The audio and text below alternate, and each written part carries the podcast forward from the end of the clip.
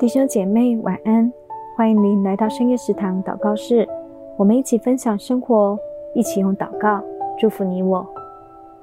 我们家有一位准备进幼儿园的准新生，很多的常规都在紧锣密鼓的训练当中，希望他到了学校可以不要给老师带来麻烦，却也意外的成为他的压力。遇到不会的事情就想逃避，不愿意再尝试。但当我抱抱他，跟他说做不到也没关系，妈妈依然爱你，妈妈陪你一起练习，得到了一种确据和安全感。小朋友好像就重获了信心，愿意再一次的练习。工作、家庭、生活，我们同时存在很多的角色当中。面对这么多的事情，你有没有想转身逃避的时候？却在逃避后成为压力，压力就成为压在肩头上的重担，跨不过的重担就成为压垮信心的推手。这个时候，好想要一双大过自己的双手，告诉我所付出的，他都知道。不要担心，不管成为什么样子。他都愿意陪你一起走过。神的赐福不是减少或是减轻工作，而是给我们绝对的安息，让繁杂的心有一个安歇的地方，使我们面对重担能学会安然。压力来袭的时候，就能找到出口，就是那爱我们的主耶稣。我们一起来祷告，爱我的主耶稣。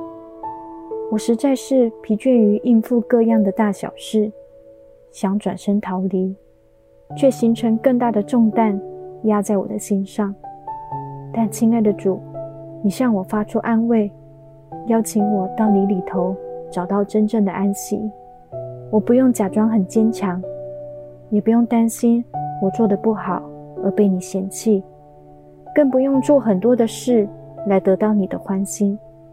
只要我愿意来到你的面前，就能享受绝对的安息，让我的心找到安歇的地方，学会把生活变得安然。谢谢主，你一直都在那边等候我，永不离开。祷告奉靠主耶稣的名求，阿门。不知道你会不会在某些时刻闪过一个念头，好想回到学生时代。或是小时候烦恼的事情好单纯，只要担心我自己就好。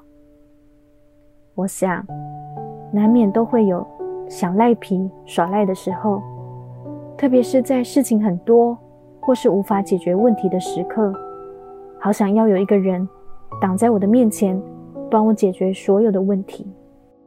有没有可能，只是事情夹杂我们的情绪，形成我们的焦虑？